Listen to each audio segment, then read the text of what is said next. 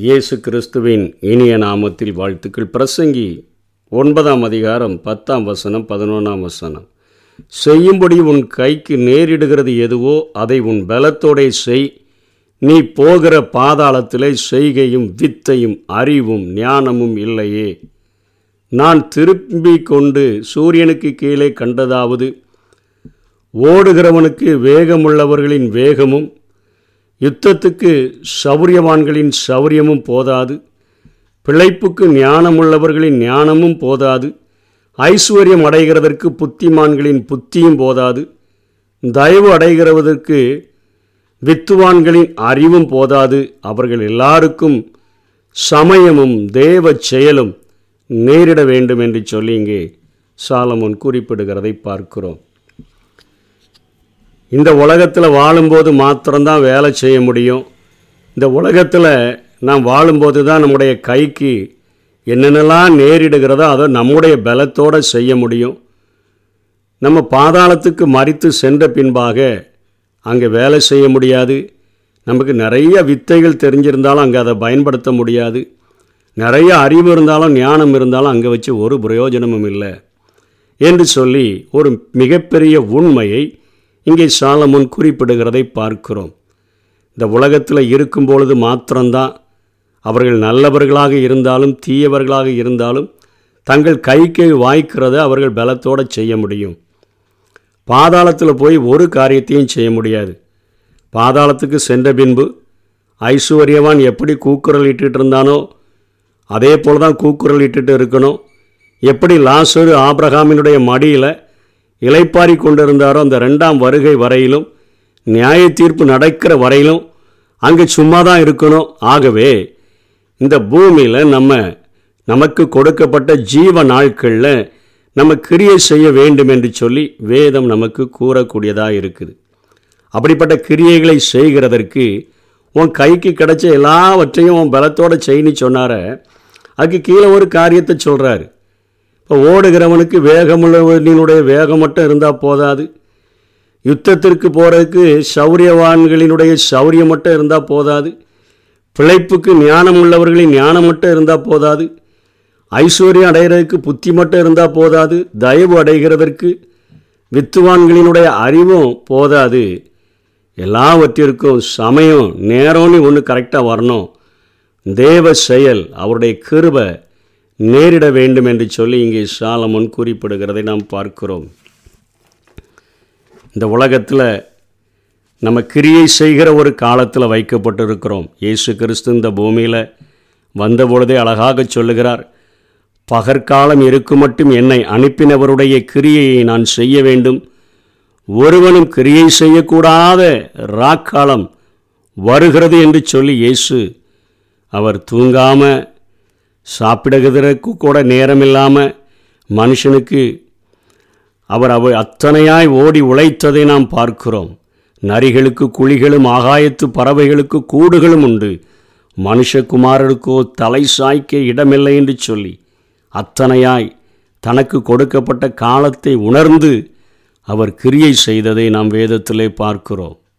சாத்தானும் நமக்கு எதிரியான சத்ருவானவனும் தனக்கு கொஞ்ச காலம் உண்டென்று அவன் அறிந்து அவன் டுவெண்ட்டி ஃபோர் ஹவர்ஸ் அவன் ஹார்ட் ஒர்க் பண்ணக்கூடிய ஒருவனாக அவன் இருக்கிறதை நாம் பார்க்கிறோம். ஆகவே இந்த பூமியில் நல்லவர்கள் மறிக்கிற வரையிலும் கிரியை செய்யலாம். மறித்த பின்பு அங்கே போய் ஒரு கிரியையும் செய்ய முடியாது. இலைப்பார மட்டும்தான் நாம் அங்கே முடியும்.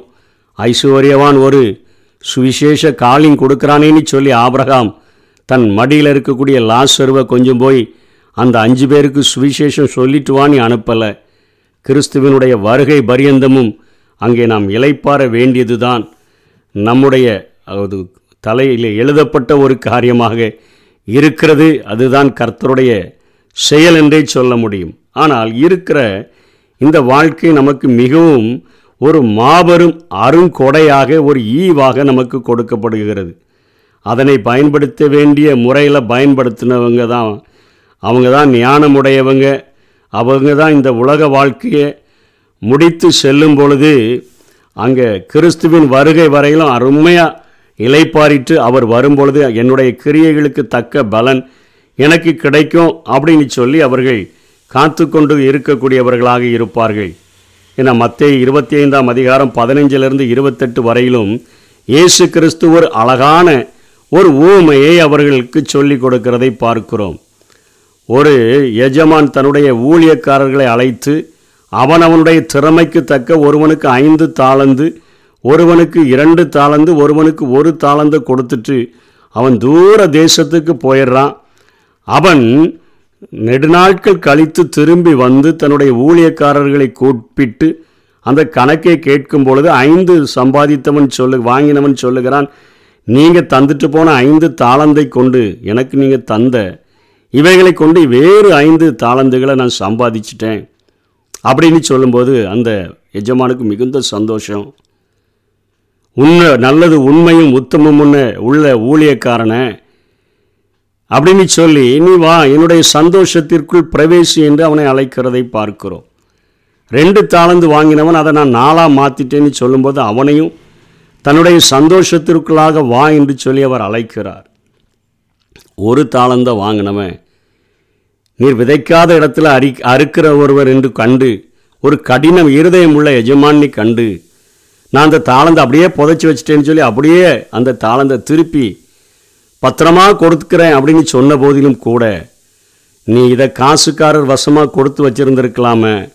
உன் திறமையை வீணாக்கிட்டிய ஒரு கிரியும் நீ செய்யலேன்னு சொல்லி அவனை அழுகையும் பற்கடிப்புமான இடத்துல இவனை கொண்டு போய் தூக்கி போடுங்கன்னு சொல்லுகிறேன் ஒரு காரியத்தை ஒரு நியாய தீர்ப்பை கிரியை செய்யாத ஒருவனுக்கு கிடைக்கிற நியாய தீர்ப்பையும் கிரியை செய்கிறவர்களுக்கு கிடைக்கிற நற்பலனையும் இயேசு கிறிஸ்து இங்கே சொல்லிக் கொடுக்கிறதை நாம் பார்க்கிறோம். ஆகவே இந்த உலகத்தில் நாம் கிரியை செய்தோம் என்று சொன்னால் உயிரோடு இருக்கிற வரையில் தான் கிரியை செய்ய முடியும். அப்படிப்பட்ட கிரியைகளுக்கு தக்க பலன் மிகப்பெரியதாக அவருடைய வருகையில் நமக்கு கிடைக்கக்கூடியதாக இருக்கிறபடினால ஒருவேளை நம்முடைய திறமையை மாத்திரம் சார்ந்து இராதபடி எப்படி வேகமாக ஓடுகிற ஓட்டத்தை இந்த அகிமாஸ் என்று சொல்லக்கூடிய யோவாபி நாட்களில் நல்ல செய்தி சொல்கிறதுக்கெல்லாம் அவன் தான் ஓடி போவான் அகிமாஸ் தான் ஓடி போவான். இப்பொழுது தாவிதனிடத்தில் ஒரு செய்தி சொல்லணும். அப்சுலம் மறித்து விட்டான். அந்த செய்தியை சொல்லுகிறதற்கு நல்ல செய்தி சொல்கிற ஆளை அனுப்ப வேண்டான்னு சொல்லி கூசி என்கிற ஒரு ஆளை அனுப்பி யோவாப் அனுப்ப முயற்சிக்கும் பொழுது இவன் சொல்லுகிறான் நான் ஓடுவேன். நான் ஓடி போய் தான் நான் சொல்லுவேன். இல்லைப்பா நல்ல செய்தி சொல்கிறதுக்கு சொல்கிறதுக்கு ஒன்றும் இல்லை. நீ இன்னைக்கு நீ போக வேண்டாம் கூசி போகட்டும். கூசி அனுப்பின பிறகு திரும்பியும் பின்னாடி சொல்கிறான் நான் ஓடணும். குறுக்கு வழியிலலாம் ஓடி வந்து அங்கே தாவிதுக்கு முன்பாக நிற்கிறான். ஏதாவது செய்தி உண்டான நான் கிளம்பும்போது மிகப்பெரிய சந்ததி இரு- சந்தடி இருந்ததுன்னு சொன்னோடனே போய் அந்த பக்கம் ஒதுங்கி நில்லு. நிறையா நல்பெயர் நற்பெயர் கிடைக்கும் நல்லா சாட்சி கிடைக்கும்னு தாறுமாறாக ஓடி வந்துட்டான். ஆனால் அவனுடைய கிரியைகளுக்கு ஒரு பலனும் இல்லை. கூசிய வேற முந்தி வேற ஓடி வந்துட்டான். ஓடுகிறவனுக்கு அந்த ஓட்ட அந்த ஓட்ட திறமையினால் அந்த வேகத்தினால அவனுக்கு எந்த பலனும் கிடைக்கல. போருக்கு வீரம் மட்டும் நமக்கு போதாது. அப்னேருடைய வாழ்க்கையை பார்க்குறோம். ஒரு மதிகேடன் ஒரு முட்டாள் சாகிறது போல அவன் மறித்து போனான் என்று தாவிது ரெண்டு சாமுவேல் மூன்றாம் அதிகாரம் முப்பத்தி மூணு முப்பத்தெட்டுகளில் புலம்புகிறதை பார்க்கிறோம். அப்படியே அவன் நின்று கொண்டிருக்கிற அந்த ஒளிமுக வாசல் அருகில் யோவா பலகாவனை கூப்பிட்டு ஒரு அடி எடுத்து வச்சா அப்னேருக்கு ஒன்றும் நடந்திருக்காது. அவ்வளோ பெரிய வீரனாக இருந்தும் கூட யோவாவினுடைய தந்திரத்தினால் வீழ்த்தப்பட்டதை நாம் பார்க்கிறோம். பிழைப்புக்கு ஞானம் மட்டும் போதாது. அகித்தோப்பையிலுடைய ஆலோசனை தாவீதுக்கும் சாலமோனுக்கும் அத்தனையாய் தேவ வாக்கு போல இருந்துச்சு. எப்போ அப்சலோம் தன் வாக்கை கேட்கலன்னு சொல்லி அகித்தோப்பையில் நினைச்சாரோ ரெண்டு சாமியில் பதினாறாம் அதிகாரத்துலேயும். பதினாறாம் அதிகாரம் இருபத்தி மூணாம் வசனத்தில் தேவ வாக்கு போல இருந்ததுன்னு எழுதப்பட்டிருக்குது. பதினேழாம் அதிகாரம் இருபத்தி மூன்றாம் வசனத்தில் தன்னுடைய வீட்டின் காரியங்களை எல்லாம் ஒழுங்குபடுத்தி விட்டு அகித்தோப்பையில் ஆண்டு கொண்டு சத்தான்னு பார்க்குறோம். ஞானம் மட்டும் போதாது. ஓடுகிறதற்கு வேகம் மட்டும் போதாது. யுத்தத்திற்கு வீரம் மட்டும் போதாது. செல்வத்தை சேர்த்து வைக்கிறதுக்கு புத்தி மட்டும் போதாது. எல்லாத்தையும் சேர்த்திருந்த யோபு கடைசியில் சொல்கிறான் நான் நிர்வாணியாக தான் வந்தேன் நிர்வாணியாக தான் நான் போகிறேன். திரும்ப அவனுக்கு ஆண்டவர் ரெட்டிப்பான ஆசீர்வாதத்தை கொடுக்க வேண்டியது இருக்குது. முழுமையாய் ஆண்டவரை அறியக்கூடிய காரியங்கள் இல்லாததுனால கடைசியில் நாற்பத்தி ரெண்டு அதிகாரத்தில் நான் தூளிலும் சாம்பலிலும் இருந்து நான் மனம் திரும்புகிறேன் என்று சொல்லுகிறேன் எனக்கு சரியாக தெரியாமல் நிறைய காரியங்களை பேசிட்டேன்னு அவர் சொல்லுகிறதை பார்க்கிறோம். தயவு பெறுகிறதற்கு அறிவு மட்டும் போதாது. எல்லாம் இருந்தாலும் நமக்கு சமயம் ஆண்டவர் வைத்திருக்கிற நேரத்தில் அவர் நம்மை பயன்படுத்த வேண்டும் என்கிற அந்த சரியான காரியங்களில் அவருடைய கிருபையோடு கூட நாம் இணைந்து செய்யும் பொழுது இந்த உலகத்தில் மிகப்பெரிய காரியங்களை சாதிக்க முடியும். அதைத்தான் பிரசங்கிகளுக்கெல்லாம் பிரசங்கியாகிய சாலமுன் குறிப்பிடுகிறார். தேவ கிருபையை ஒவ்வொரு நாளும் சார்ந்திருந்து அவருக்காக ஏதாயிலும் செய்கிறதற்கு பிரயாசம் எடுப்போம். அவருடைய சமயமும் தேவ செயலும் நம்முடைய வாழ்க்கையில் நேரிடும் பொழுது நிச்சயமாக ஆண்டவர் எதிர்பார்க்கிற எஜமானுக்கு பிரயோஜனம் உள்ள ஒரு பாத்திரமாக இந்த உலகத்தில் வாழ்ந்து முடிக்க முடியும். அப்படிப்பட்ட கிருபைகளை தேவன் நமக்கு தந்தருள்வாராக. ஆமை